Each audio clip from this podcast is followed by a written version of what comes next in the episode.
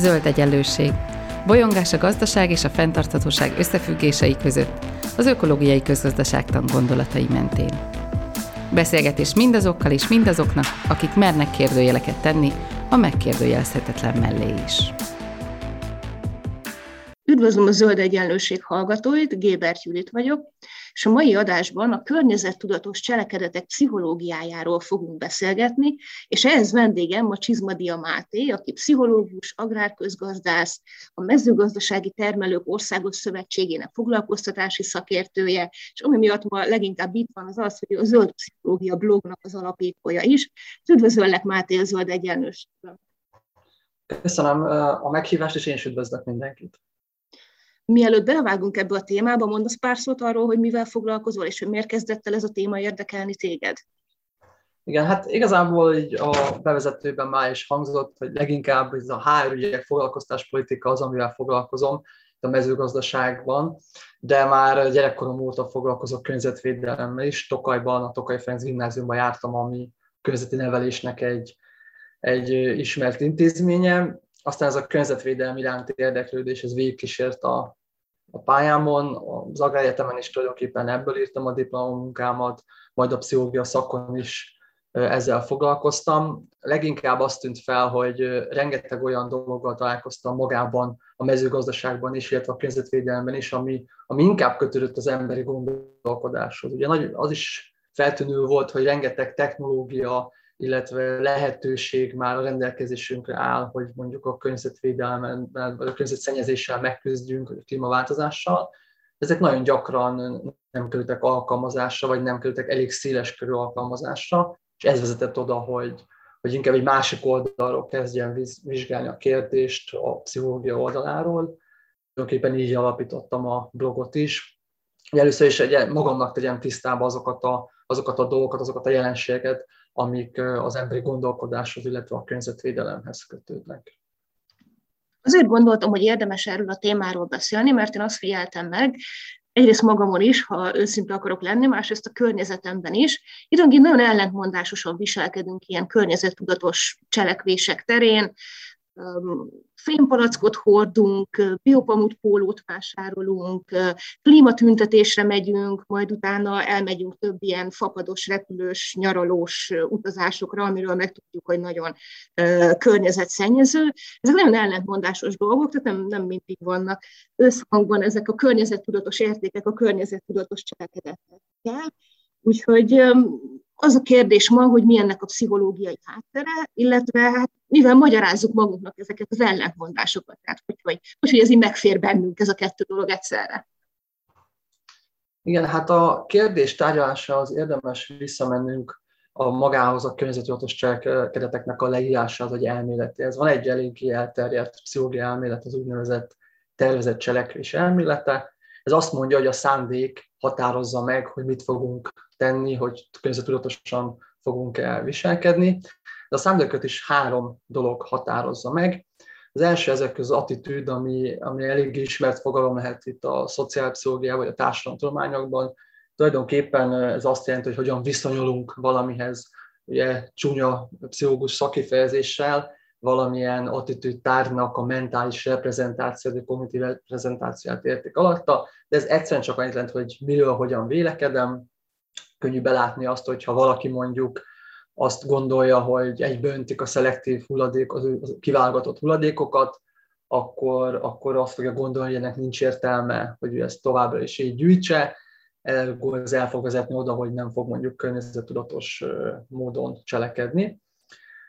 Ami még az attitűdökhöz tartozik, az, hogy oda visszaműködnek, hogy nem mindig van az, hogy a szándékunk vagy az attitűdünk határozza meg, hogy hogyan viselkedünk. Nagyon gyakran fordítva is működik ez, viselkedünk valahogyan, majd ahhoz gyártunk magyarázatokat. Itt mondjuk a kognitív diszonancia redukció, amit ugye be lehet itt hozni. Magyarul, hogyha elkezdek mondjuk fapadosra repkedni adott esetben, majd megtudom, hogy ez egyébként egy környezet romboló dolog, akkor, akkor elkezdem ezt mondjuk megmagyarázni, de ugye ez az egyik oldala. A másik dolog, ami nagyon meghatározza a környezettudatos cselekedeteket, az az úgynevezett normák. Ugye az ember az egy társas lény, ugye már az evolúciós múltjában is a, előnye származott abból, mondjuk a gyűjtögető vadászó módjában, hogyha társakkal együtt működött, ugye könnyebb volt élelmiszert szerezni, könnyebb volt megküzdeni a ragadozókkal, ugye aki kiesett a, a, a társas közegből, az, az az életét kockáztatta. De mivel ugye akkor annak idején nem nagyon voltak, nem nagyon volt bürokrácia, meg, meg hasonlók, ezért kénytelen volt, hogy normákban az együttélés szabályt ugye megtartani, és emiatt nagyon érzékeny az ember azokra a normákra, amik, amik körülveszik, amit a fontos, a számára fontos emberek közvetítenek felé. Ugye itt van az az ismert kísérlet, amikor mm, parkolóházban eldobáltak ki, vagy jobban mondva tettek ilyen parkoló cédulákat, és vizsgálták, hogy az emberek hova teszik azokat, és hogyha azt látták, hogy eldobálták egyébként mások, akkor ők is eldobálták, míg ha egy rendezett parkolóról volt szó, akkor, akkor viszont ők is mondjuk a kukába dobták. Bocsánat. A harmadik dolog, ami fontos, az az úgynevezett észlelt kontroll.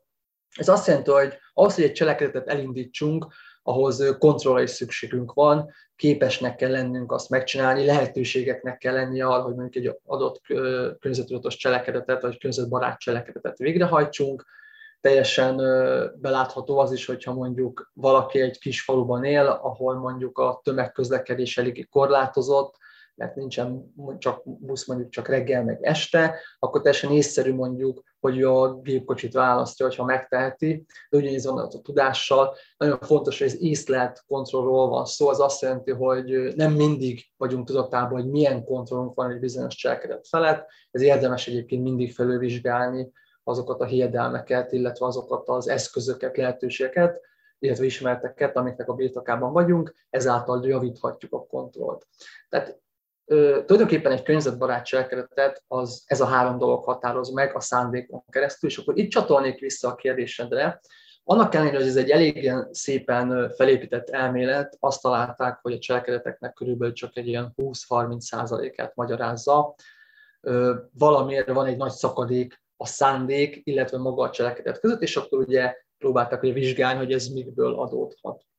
Én ebből három-négy dolgot emelnék ki, ami ezeket, ezeket meghatároz. Az egyik már maga a probléma. Ugye nem mindegy, hogy milyen problémáról beszélünk, hogy az ózon lyukakról beszélünk, a, a, mondjuk a zero waste életmódról, vagy a, vagy a, a szemetelésről, vagy magára a klímaváltozásról. Ugye nem mindegy, hogy mennyire tudom érzékelni ezeket a problémákat, milyen, milyenek a hozzávezető megoldások. A klímaváltozást tudnám említeni, hogy az ember ahhoz, hogy meg tudja változtatni a cselekedeteit, szükség van visszajelzésekre arról. Tehát, hogyha valamit csinál, szükség van, hogy legyen, legyen egy feedback arról, hogy ez mivel jár. Ez a klímaváltozás tekintetében ez nagyon ritkán van meg. Hát, hogy alapból magát a széndiokszidot, mint olyat nem nagyon érzékeljük, hogy szintelen szaktalangázról van szó, de magát a hőmérséklet változást se igazán érzékeljük. Ugye a pszichológiai kutatásokban azt találták, hogy ha nagyon tehát kánikulai napokon az emberek 70%-a hisz a klímaváltozásban, ugyanakkor, mikor hideg napok vannak, akkor már csak 40%-a. Ez ugye kapcsolódik egy másik dologhoz, az úgynevezett kognitív torzításokhoz, ugye ez a hozzáférhetőségi torzítás, hogy abból az információból vonok le következtetéseket, amik a legkönnyebben elérhetőek. Tehát ugye ez az egyik a probléma jellege. Akkor már belekaptam, akkor folytatom a másikkal, az úgynevezett kognitív torzítások, hogy elég sok inger az embert, hogy elég komplex a világunk, és ahhoz, hogy ebben el tudjunk boldogulni, szükség van úgynevezett ökölszabályokra, ugye ezek egyfajta ilyen támasztékot, mankót jelentenek abban, hogy leegyszerűsítsük a, kom- leegyszerűsítsük a komplex kérdéseket, és egyszerű válaszokat tudjunk adni a bonyolultabb kérdésekre. Mondok egy-két példát, és akkor talán világosabb lesz. Az egyik ugye, amit, amilyen emblematikus, ez a veszteség averzió, vagy a veszteségtől való félelem, hogy az ember nagyon erre ki van hegyezve erre a dologra, sokkal jobban megvisel a veszteség, mint amennyire a nyereségnek körül. Ugye ez, ez azért szomorú dolog mondjuk a klímaváltozás szempontjában, nagyon sokszor a lemondást lemondást szokták hangsúlyozni mondjuk környezeti politikákban, hát ezt az ember ugye nem nagyon szereti. Egy másik ugyanilyen torzítás az az úgynevezett hideg-meleg empátiás szakadék. Ez azt jelenti, hogy nem igazán tudjuk hideg fejjel bejósolni, hogy hogyan fogunk cselekedni. Itt rengeteg példa van, nekem a kedvenc példám Jack Londonnak a könyvében van, mikor itt hajókázás után kikötnek egy szigeten, és megfogadják a jó barátjával, hogy majd ők spórolnak, meg felfedezik a szigetvilágot. Hát de a gyakorlat ugye ezt felülírja, a kötői kocsmákból egy hét alatt sem sikerült igazán kimozdulni, és ezt ugye mindenki ismer saját életébe, ha csak mondjuk a szilveszteri fogadalmakat vesszük, de a környezetvédelem területén is találtak ilyeneket. Ugye Roll Bymeister, aki a akaraterő kutatásnak egy emblematikus alakja, leírta ilyen hippi kommunákba, hogy napközben az ott élők ilyen elég megvetően beszéltek a nagyüzemi termékekről, meg a civilizációnak a különböző ilyen luxus dolgairól, de hogy leszállt az este, akkor elég, elég rámentek ezekre a nem tudom, megvetett, napközben megvetett termékekre. Akkor most képzeljük el, hogyha bemegyünk egy szupermarketben, ahol tudatipar jobban ismer minket, mint mi magunkat, és különböző eszközökkel támad ránk, mennyire tudunk ellenállni ezeknek a csábításoknak, itt elég a leárazásokat, a, a pozicionálását a termékeknek, de nagyon sok példa van. Azt is, arról is van kutatás, hogy azok az emberek, akik listával indulnak vásárolni, még náluk is a vásárlások 50%-a az ott születik, meg a vásárolói döntések 50%-a, tehát belátható, hogy ez egy elég, elég fontos torzítás. És akkor mondok még egyet, ez a másik kedvencem, az az úgynevezett morális önengedélyezés. Ez azt jelenti, hogy ha az ember tesz egy jó cselekedetet, akkor nagyon gyakran tudat alatt enged, engedélyez magának egy rosszat is.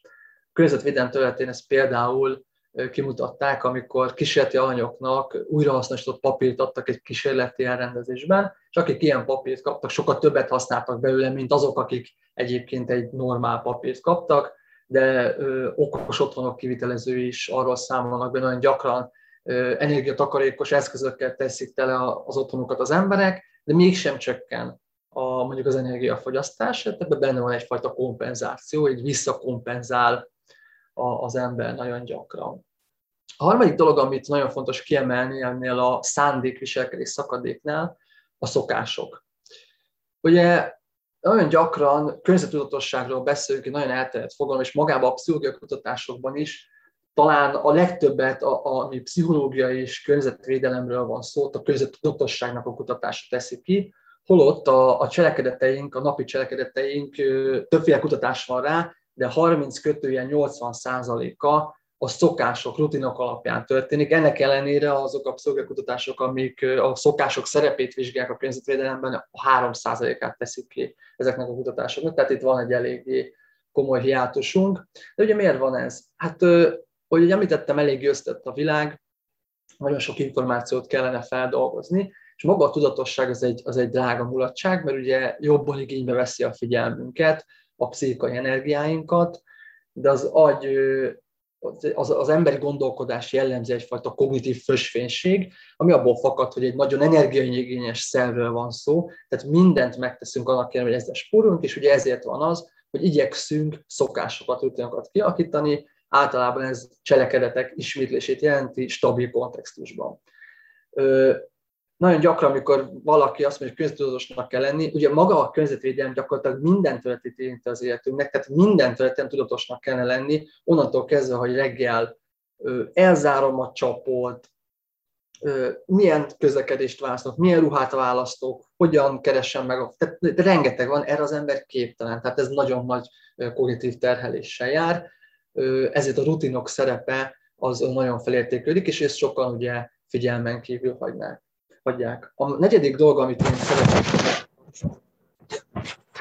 ezt a, ezt a kérdést így ki is veszés, veséztük, a, az pedig a, az úgynevezett az aggodalmak véges tárgya. Ez egy olyan fogalom, ami azt jelenti, hogyha le akarom fordítani, hogy korlátozott számú dologért tudunk aggódni. Tehát elkezdünk valamiért aggódni, majd jön egy másik, ami kiüti nagyon gyakran az előző aggodalmunkat, mert ugye nem tudunk, tehát nem lehet úgy leírni az életet, hogy állandóan ugyanazért aggódjunk. Egy nagyon jó példa volt erre a COVID, hogy ahogy bejött a COVID, így eléggé háttérbe szorultak ezek a környezetvédelmi ügyek.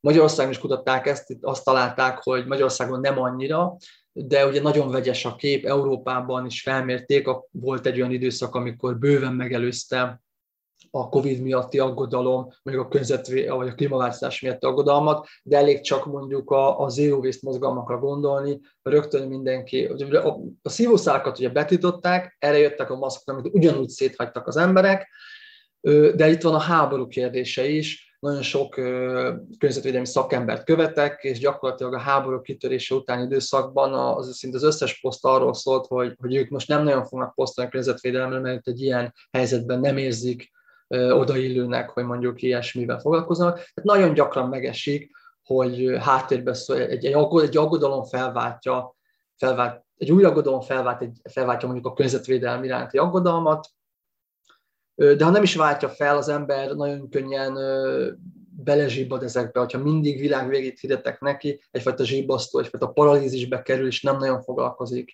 ezekkel a dolgokkal. Hát nagyon sok van még egyébként, ami ezt a szándékviselkedést, ugye szakadékot előidézi. Én ezt a négyet tartottam a legfontosabbnak.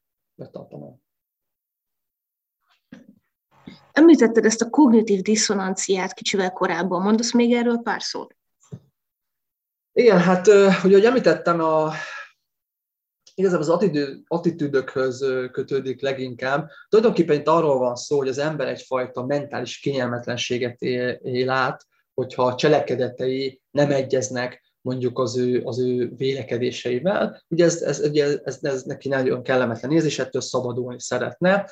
A leginkább, amit példaként szoktak hozni, az a dohányzás példája, hogy ugye nagyon sok ember nyilván táj, hogy mondjam, tájékozódott arról, vagy van arról információja, hogy ez mennyire egészségtelen, ennek ellenére mégis csinálja. Ez ugye egy összenemillést okoz az ő gondolkodásában, amit ugye, amit ugye meg kellene szabadulni. Hát általában ilyen nagyon jó technikákat, nagyon önigazolásokat tud kitalálni, hogy ezektől megszabaduljon. És ugyanezt például a klímaváltozásnál is ki lehetett mutatni, annál még inkább, hiszen azt szokták, a, a téma kutatói azt szokták mondani, hogy leginkább akkor élünk át nagy kognitív diszonanciát, amikor, amikor vélekedés, az identitásunkat támadja valami, és abban a mai világban gyakorlatilag minden termék, az, hogy hogyan öltözködöm, mit fogyasztom, hova utazom, hogyan szórakozom, egyfajta identitás képzést jelent. Ugyanígy a környezetvédelem, annak is megvannak a saját identitás indikátorai, és nagyon gyakran ezek nem illenek össze. Például mondjuk valaki aggódik tényleg a klímaváltozás miatt, de egyébként meg imád utazni, és egy olcsó fapados világban ezt meg is tudja tenni relatíve könnyen. De még nem is kell igazából környezetvédőnek lenni, elég, ha valamiért rajong az ember, például az utazást, akkor maradok ennél a példánál, és arról értesül, hogy mondjuk a repülés az egyik leginkább környezetszennyező iparág, tehát ez, ez egy összenemillést okoz bennem, vagy például a munkája ilyesmihez kötődik, mondjuk texasi marha tenyésztő, neki nagyon nehéz lesz, vagy olajfúró, neki nagyon nehéz lesz elmondani, hogy ez az ő mindennapi munkája, vagy, vagy az identitását képző munkahelye, szakmája okozza mondjuk a klímaváltozás, és akkor ilyen kognitív diszonancia redukció csúnya szóval élve, és különböző történeteket mesél ilyenkor magának az ember. Az egyik ilyen például, hogy elkezdi szépíteni a dolgokat, hogy hát nem is annyira, én nem, nem tartok három autót, csak kettőt mondjuk, nem mindig járok fapadossal, csak mondjuk évente össze, tehát hogy elkezdi szépíteni a dolgot. Akkor másik, ami, hogy kompenzálni kezd, ami önmagában egyébként egy jó dolog, én is azt mondom, hogy csökkenteni kell, amit nem, és komp- amit lehet, és kompenzálni, amit nem lehet. Ugyanakkor itt visszautalnék kell a kognitív torzításra, hogyha mondjuk nincs pariban a kettő, tudat alatt visszakompenzálok, akkor az ugye az, ugye az nem jó. De például ilyeneket is lehet, ilyenekkel is szokták csökkenteni, hogy a, az ellentmondó információval való gyengítés. Például, amit már kitértem rá, ugye Donald Trumpnál volt ez, hogy valamilyen nagyon hideg napon mondta, hogy hol van a globális felmelegedés, amikor szükség lenne rá. Tehát ez tipikusan annak a példája, mikor egy ellentmondó információval akarom gyengíteni a dolgot. Tartozik például a tehetetlenség hangsúlyozása, mikor azt mondom, hogy mit tudom, 800 ezer évvel ezelőtt is volt klímaváltozás, a Kárpát-medencében szigetvilág volt, meg ez akkora nagy méretű dolog, amivel egyedül nem tudok mit kezdeni, tehát lehetetlenség tenni valamit illetve a legismertebb ugye a tagadás. Én egyébként azt mondom, hogy ma már ez a, ez a tehetetlenség hangsúlyozása, ez egy kicsivel, mintha már veszélyesebb lenne, mert van reális alapja. Tehát sajnos azt kell, hogy mondjam, hogy hiába ismerték már, nem tudom, 50-100 évezőt is a klímaváltozás problémáját, nagyon kevés, tehát egyre romlik a helyzet, ez, ez azoknak a malmára hajtja a vizet, akik azt mondják, hogy nem lehet mit tenni, és ugye valakit úgy a legkönnyebb meggyőzni, hogy ne csináljon valamit, ha azt mondjuk, hogy teljesen értelmetlen. Úgyhogy én ebben látom a, a nagy veszélyt. Tehát, tehát nagyon, nagyon gyakran előfordul a klímaváltozás területén is. És akkor mit jelent a greenwishing, mint mostanában időnként előbukkanó fogalom itt ott? Igen, hát a greenwishing kifejezést azt egy befektetési tanácsadó találta ki, egy Duncan Austin nevű ember, és kicsit kötődik ez a, az ismertebb fogalom, az a greenwashinghoz, annak a kontextusában érdemes róla beszélni.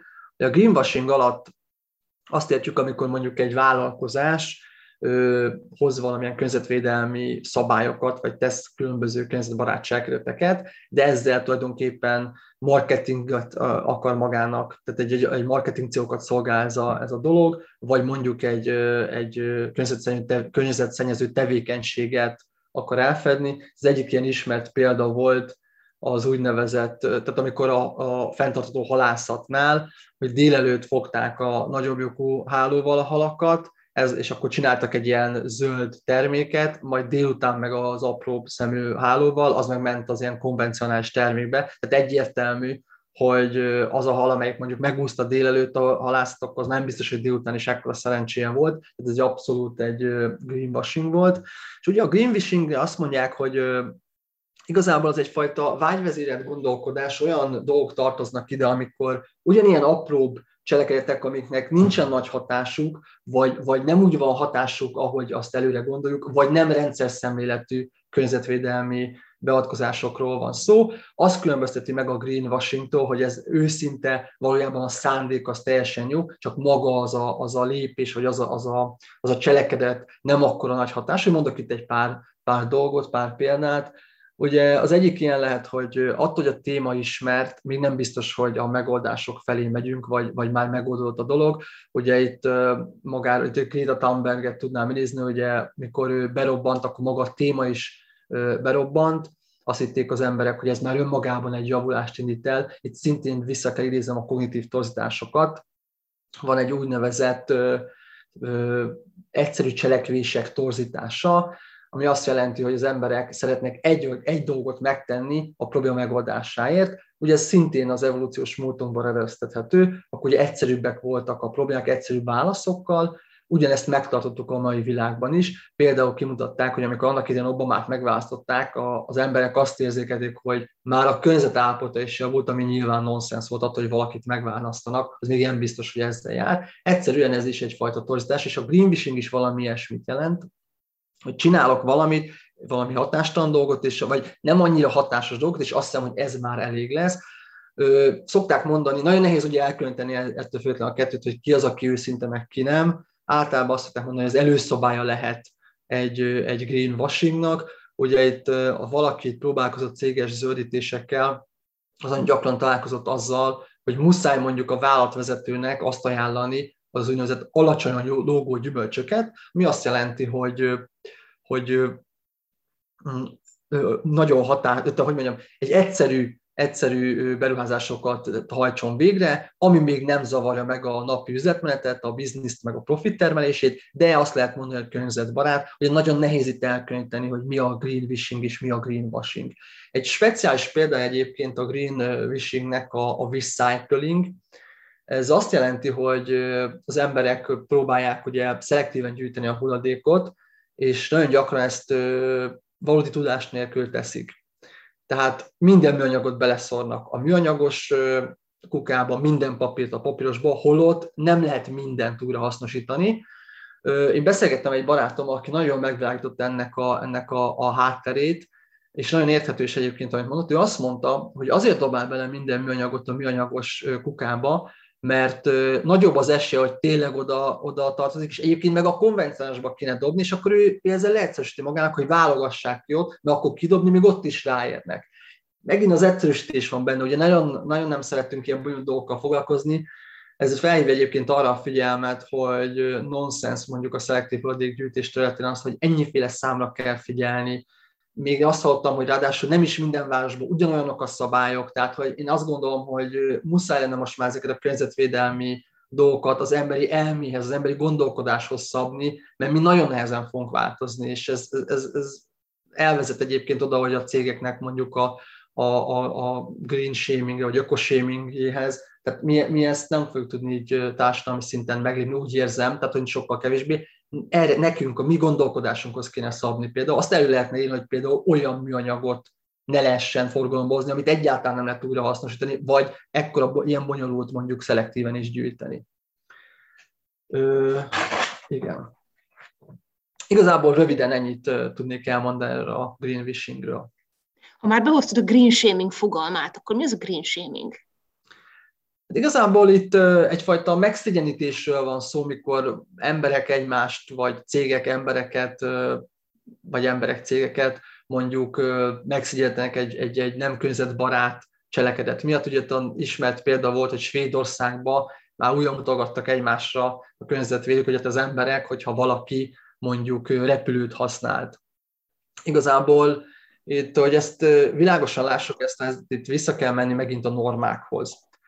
Ugye annak idején nagyon fontos volt, hogy ezeket a normákat, amikben a szabályok rögzítve voltak, a közösségi szabályok rögzítve voltak, betartsák az emberek. Egy nagyon sok norma volt, ami egyénileg nem volt kedvező az egyénnek, de a közösségnek kedvező volt.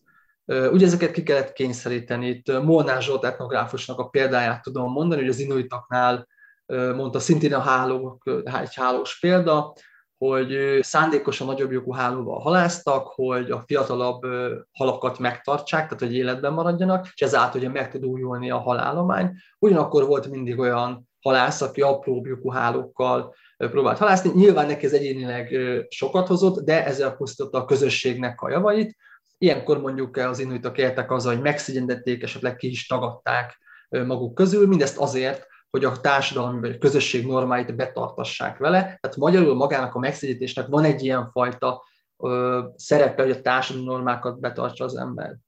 Ugyanakkor én nem annyira támogatom azt, hogy mi emberek ö, egymást ilyen szégyenítésekkel ö, neveljük. Egyrészt azért, mert maga a szégyenítés vagy a kiközösítés az, az agressziót növeli, nagyon gyakran pont az ellenkezőt érjük el. Tehát manapság nagyon szép szab, szétszabdalt a társadalom, nem igazán, nagyon gyengén kötődünk a meglévő közösségeinkhez, ezért már lehet, hogy ez nem is akkora bünt, nem olyan értelemben nem akkora büntetés, inkább a, a tagadást fog előhozni, hogy csak azért is úgy fogom csinálni.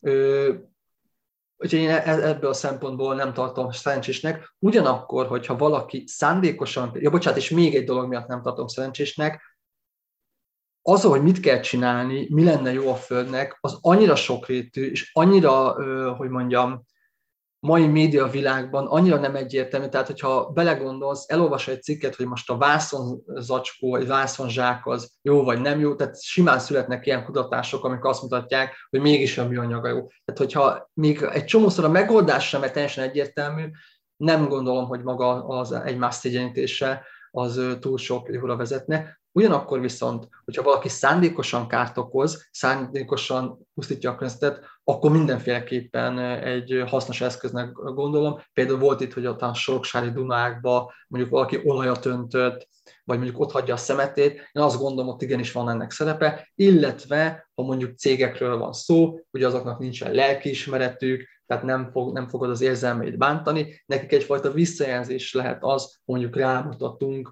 azokra a rossz gyakorlatokra, amikkel a napi működésüket végzik. Tehát ott, ott tartanám egyébként még elfogadható eszköznek.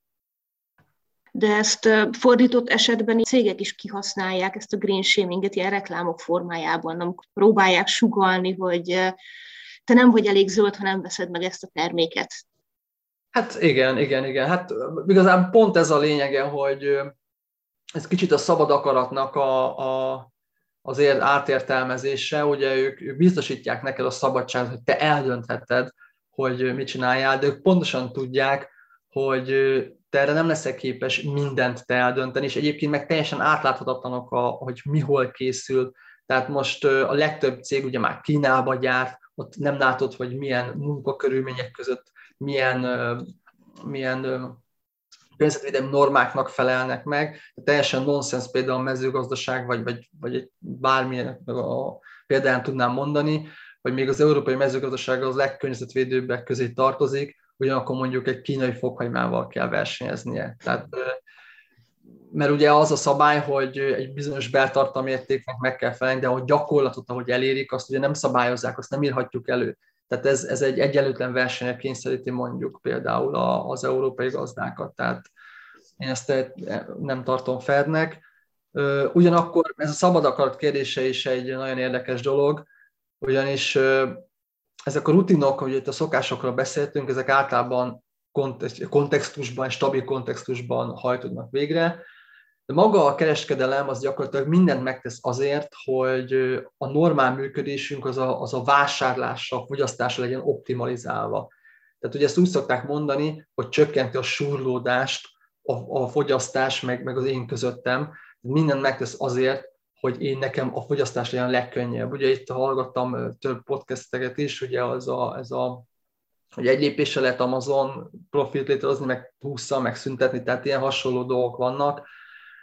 Ugye nagyon régi a marketingben, tehát nagyon, nagyon álságosnak tartom szabad akaratról beszélni, mikor egyébként a tudatipar mindent megtesz azért, hogy, hogy inkább fogyasszon az ember.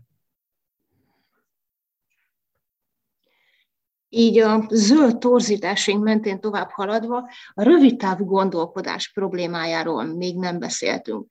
Ugye a közgazdaságtanban ismerjük azt a történetet a 70-es évek óta, amikor a rövid távon gondolkodó tehenész gazdák azok tönkreteszik a legelőtt. Mi ennek a pszichológiai háttere, hogy torzít a rövid távú gondolkodás? Hát szintén két torzítást tudnék behozni erre. Ugye az egyikről már beszéltünk, hogy ez a veszteség a verzió, ugye nagyon nem szeretünk veszteni még, még, még annyira sem, mint amennyire nyerni. A másik, amihez nagyon szorosan kapcsolódik, az úgynevezett tehát a jövőnek a diszkontálása. Itt volt egyszer egy kísérlet, amiben azt mondták az alanyoknak, hogy mit választanak, 150 eurót most, vagy 160 eurót egy hónap múlva. A legtöbben azt mondták, hogy 150 eurót inkább most. Mikor úgy tették fel a kérdést viszont, hogy 160, 150 eurót 48 hét múlva, vagy 160-at egy év múlva, akkor már inkább a 160-at választották, holott ugyanúgy egy hónapot kellett volna várni arra a plusz 10 euróra. Valahogy a jövőben ez már nem tűnt olyan nagy dolognak, hogy ez azt illusztrálja tulajdonképpen, hogy a, a, a, a jövőt az diszkontáljuk a jelen javára, tehát hogy a jelenben való fogyasztás mindig az a legértékesebb, ugye ez a jobb ma egy veréb, mint holnap egy túlzoknak a tipikus esete. Ez szintén egyébként evolúciós múltunkból jön, tehát nem nagyon lehetett várni arra, ugye, ha az ember vadászott, akkor nem, nem volt az garancia, hogy ugyanott marad az állat, vagy az a, az a tetem, amit megtaláltak, vagy az a gyümölcs nem szedi le más, vagy nem eszi meg mását, hogy ezt rögtön el kellett fogyasztani, ugye ez, ez életet mentett.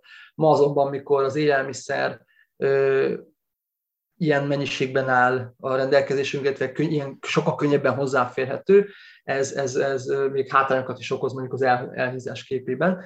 De a lényeg az, hogy a klímaváltozás szempontjából a veszteségaverziónk párosulva ezzel a jövő diszkontálással, hogy egyenesen vezet oda, hogy nem akarunk mi lemondani a jelenben azért, hogy majd a távoli jövőben valakinek valamikor jó legyen. Ugye a klímaváltozással az is probléma, hogy nagyon gyakran azok, akik okozzák a fogyasztásukkal a súlyosbodását, nem azok fognak a hatásaitól szenvedni. Tehát, hogyha én mondjuk most lemondok a hamburgerről, lehet, hogy 50 év múlva jön az előnye valaki másnak, akit már nem is ismerek, nem, hogy a, nem lesz a rokonom, de lehet, hogy egy másik országban fog, egy másik földrészen. Tehát erre a gondolkodásunk nem igazán, nem igazán erre van beállítva. Ugyanakkor persze vannak erre eszközeink, az egyik legismertebb az a hit, illetve a vallások, ugye ezek mindig, mindig ilyesmikkel operáltak, hogy most mondj le a jelenben, most kell erényesnek lenni, hogy majd egy későbbi jutalom miatt, tehát hogy nem kell ezt annyira elvetni, mert intézményrendszerek, hitrendszerek, azok képesek, a társa kultúra az képes arra, hogy ezt a, hogy mondjam, evolúciós deficitet kiegyensúlyozza mondjuk a javunkra, de igazán a rövid távú gondolkodásban ez van. És ez nekem úgy tűnik, hogy visszakapcsolható ahhoz, amit még a leges legelején mondtál azzal kapcsolatban, hogy ilyen környezetvédelmi kérdéseknél ugye nem látszik a feedback, tehát hogy a hosszú távú pont emiatt, mert a hosszú távon lenne a bónusz, nem, nem látjuk jelenben a, a feedbacket. Igen, így van. A, még az a jelenség érdekelne, mit gondolsz arról, amikor um, én időnként találkozom azzal, amikor valaki nagyon rágörcsöl arra, hogy az ő tevékenységének milyen környezeti hatása van, és um, rengeteget sprong és aggódik azon, hogy ő most a nylonzacskót válassza, vagy a vászonszatyrot, vagy autóval menjen, vagy villamossal. Mi ennek a pszichológiája, mi van e mögött?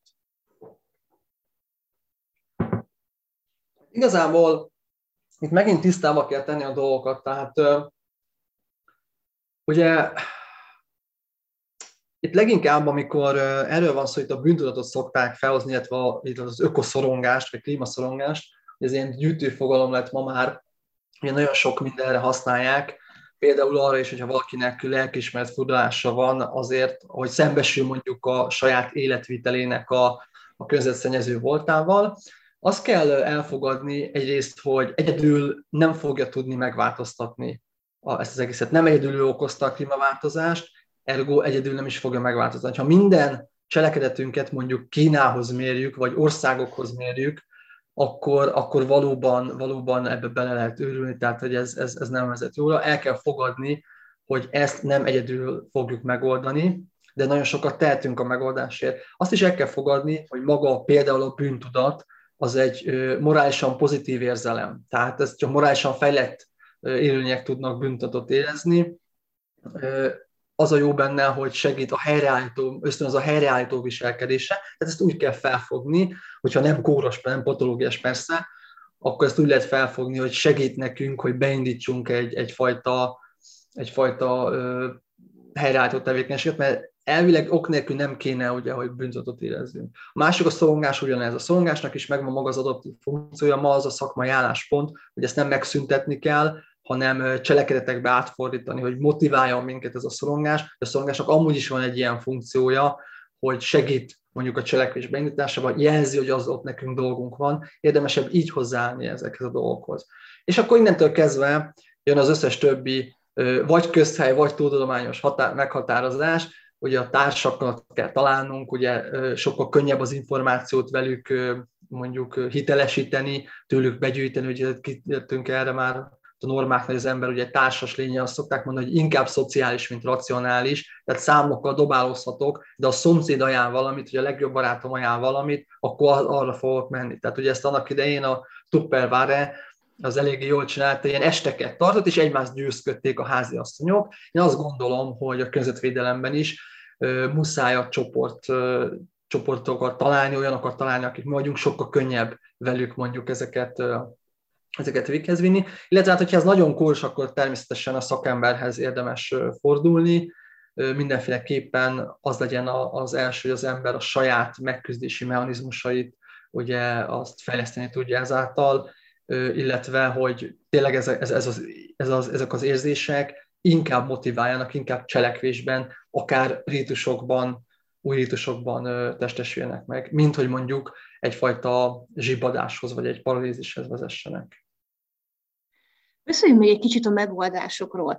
A kicsivel korábban azt mondtad, hogy hát az lenne jó, ha úgy szabályoznánk ezeket a környezetudatos cselekedeteket, hogy az emberi pszichém működéséhez jobban, jobban illeszkedjenek. És mondtad ezt a szelektív hulladékgyűjtés példát, hogy mennyire bonyolult a szelektív hulladékgyűjtést rendesen csinálni, de az emberek nem szeretnek bonyolultan gondolkodni és ilyeneket követni. Milyen más javaslatok esnek még így a, a pszichológiából, hogyan lehetnek könnyebbé tenni? Tenni ezt. Igen. Akár a szelektív hulladékgyűlés, akár bármilyen más környezettudatos cselekvést. Igen, hát ugye az egyik, ami már a, a blogon is, illetve itt az új egyenlőségnél is felmerült, ugye ezek a, ezek a nudge vagy, vagy tá, ösztökélések, ez, ezek a döntés elrendezések, ugye ebben egy nagyon nagy potenciál van. Egyfajta ellenpontját képezhetnék tulajdonképpen a reklámiparnak, ami ugyanezeket a technikákat egyébként már használja. Tehát, hogy, és mégsem, vonja, nem, mégsem nagyon vonják kétségbe, mikor azt mondja, tehát társ, de úgy, társadalmi mérnökösködnek, főleg a közösségi médiák világában, ilyen elképesztő, miért, konkrétan jobban ismernek minket, mint mi magunkat.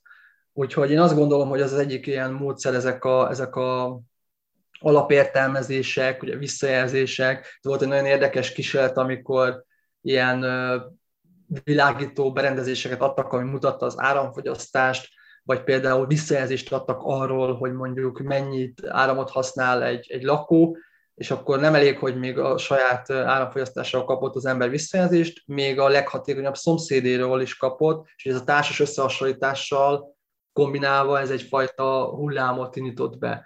De én például a, a, a cégeknek az átláthatóságát is nagyon komolyan forszíroznám, hiszen Szintén egy példa volt Amerikában, hogy annyit írtak elő nekik, hogy a, a kibocsátásukat kell nyilvánossá tenni, a károsanyag kibocsátásukat. Nem is kértek tőlük semmit, hogy csökkenteni kelljen, de ugye, hogy nyilvánosak lettek az adatok, rögtön összeállt belőle egy, egy ilyen top lista, egy ilyen, vagy egy ilyen fekete lista inkább, aminek ugye senki nem szeret az élén lenni, ezért önmaguktól elkezdtek hozni szabályokat, hogy ezeket lecsökkentsék. Meg hát alapból az, hogy, hogy ne, nagyon gyakran ugye nem tudjuk, hogy mit kérjünk, mert nem, tudjuk, nem látjuk át, hogy mi hogyan készül. Tehát ebben már nagyon, nagyon pengének kell lenni a mérnöki tudományoktól elkezdve gyakorlatilag mindenben, de ha még nem is átláthatók az információk, nagyon, nagyon nehéz mondjuk valamiért tüntetni. Tehát, hogy legyen minden jobb, az ugye most már lassan kevés lesz. Tehát igazán jó változásokat úgy lehet elérni, hogyha az ember konkrétan tudja, hogy miért tüntet, és mit szeretne elérni. Ezt tudom, hogy ilyen nagyon technokratának tűnik,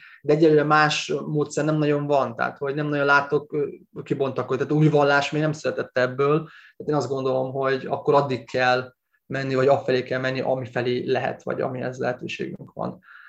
Akkor ami pszichológiai, az hogy a közösségeket mindenféleképpen, illetve a közös fellépéseket mindenféleképpen fejleszteni szükséges, illetve van a munkapszichológiában egy fogalom, az úgynevezett szervezeti polgár, ami azt a munkavállalót jelenti, aki így akkor is megtesz dolgokat, ha nem kötelező, tehát ő szervez, ő rendezi oda, mit tudom, a szelektív hulladékgyűjtést, vagy a céges fémkulacsot, tehát hogy akire úgy lehet számítani, aki anélkül is csinálja a dolgokat, hogy egy külön mondanák nekik.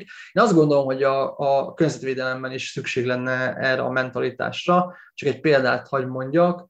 Ha jók az információ, az egyik kávészcég ugye régebben elkapták, hogy a beszállítói között van olyan, aki gyerekmunkát alkalmaz az egész világon elkezdték felkészíteni a, a, az ügyfélszolgálatokat, hogy ha majd jönnek a fogyasztók, akkor, akkor itt majd meg kell mondani, hogy mi meg hogy.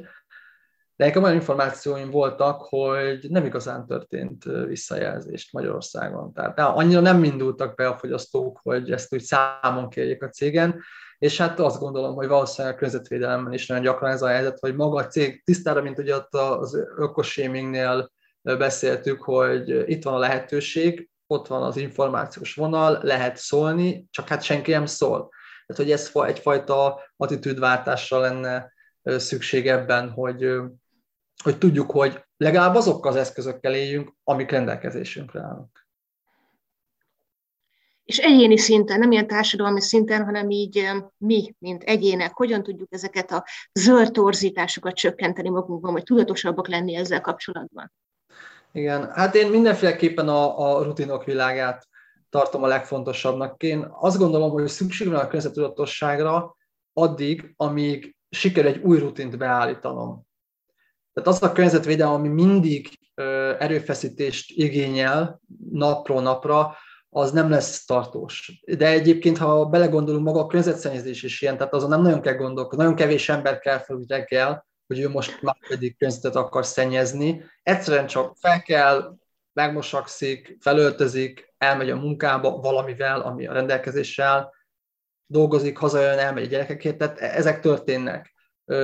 A szennyezés tulajdonképpen ilyen értelemben nem nagyon kevés ráhatása van, és azt gondolom, hogy, hogy a környezetvédelemnek is nagyon sok ilyen rutint kellene beépíteni, és magának az embernek egyéni szinten is, és ezeket kis lépésekbe. Tehát az a baj, hogyha ezt nagyon nagy lépésekbe próbáljuk megcsinálni, akkor, akkor belebukhatunk. Tehát ahogy említettem, ez a, az embernek ez a kognitív fösvénysége, ez, ez ellenünk dolgozik. Úgyhogy én, én az első és legfontosabbnak ezeket a rutinokat, a másodiknak a közösségben való ö, tájékozódást vagy bekapcsolódást, és harmadiknak mondanám ö, ezt a környezet polgár attitűdöt kifejleszteni magunkban. Van egy ilyen elméleti, már több számot is hallottam, hogyha 10% vagy 25% ember akar változást, akkor az, az be tud indítani egy, egy társadalmi változást. Egyébként lehet benne valami, így itt az érdekképviselet kapcsán szokott az a tapasztalatom lenni, hogy mondjuk van egy, vagy civil szervezeti tevékenység kapcsán mondjuk van egy elnökségi ülés, vagy egy akármilyen, akármilyen összevetel, általában nagyon kevés ember szól hozzá mondjuk az adott napirendekhez, de az ő véleményük az, az kerül be a jegyzőkönyvbe, az alapján fognak indulni, az, az, az, az ad egy visszajelzést mondjuk a vállalatoknak, és én azt gondolom, hogy, hogy ha ezt az attitűdöt kifejeztük magunkban, akkor visszajelzést adunk ugye a piacnak, ugye ezt mondja Bill Gates is, akinél technokratább embert nagyon nehéz találni, mégis ő is azt mondja, hogy az ilyen szívószámentes kívásoknak van értelme, mert visszajelzéseket adnak. Köszönöm szépen ezt a beszélgetést neked, Máté, és köszönöm a Zöld Egyenlőség hallgatóinak, hogy hallgattatok minket. Én köszönöm a meghívást is. Ez volt az Új Egyenlőség zöld podcastjának mai adása. Hallgassátok az Új Egyenlőség piros podcastot is. Nézzétek a stúdióbeszélgetéseket a YouTube csatornákon, és olvassátok a www.újegyenlőség.hu-t. Vitatkozzatok velünk a Facebook oldalunkon. Jövő héten újra találkozunk.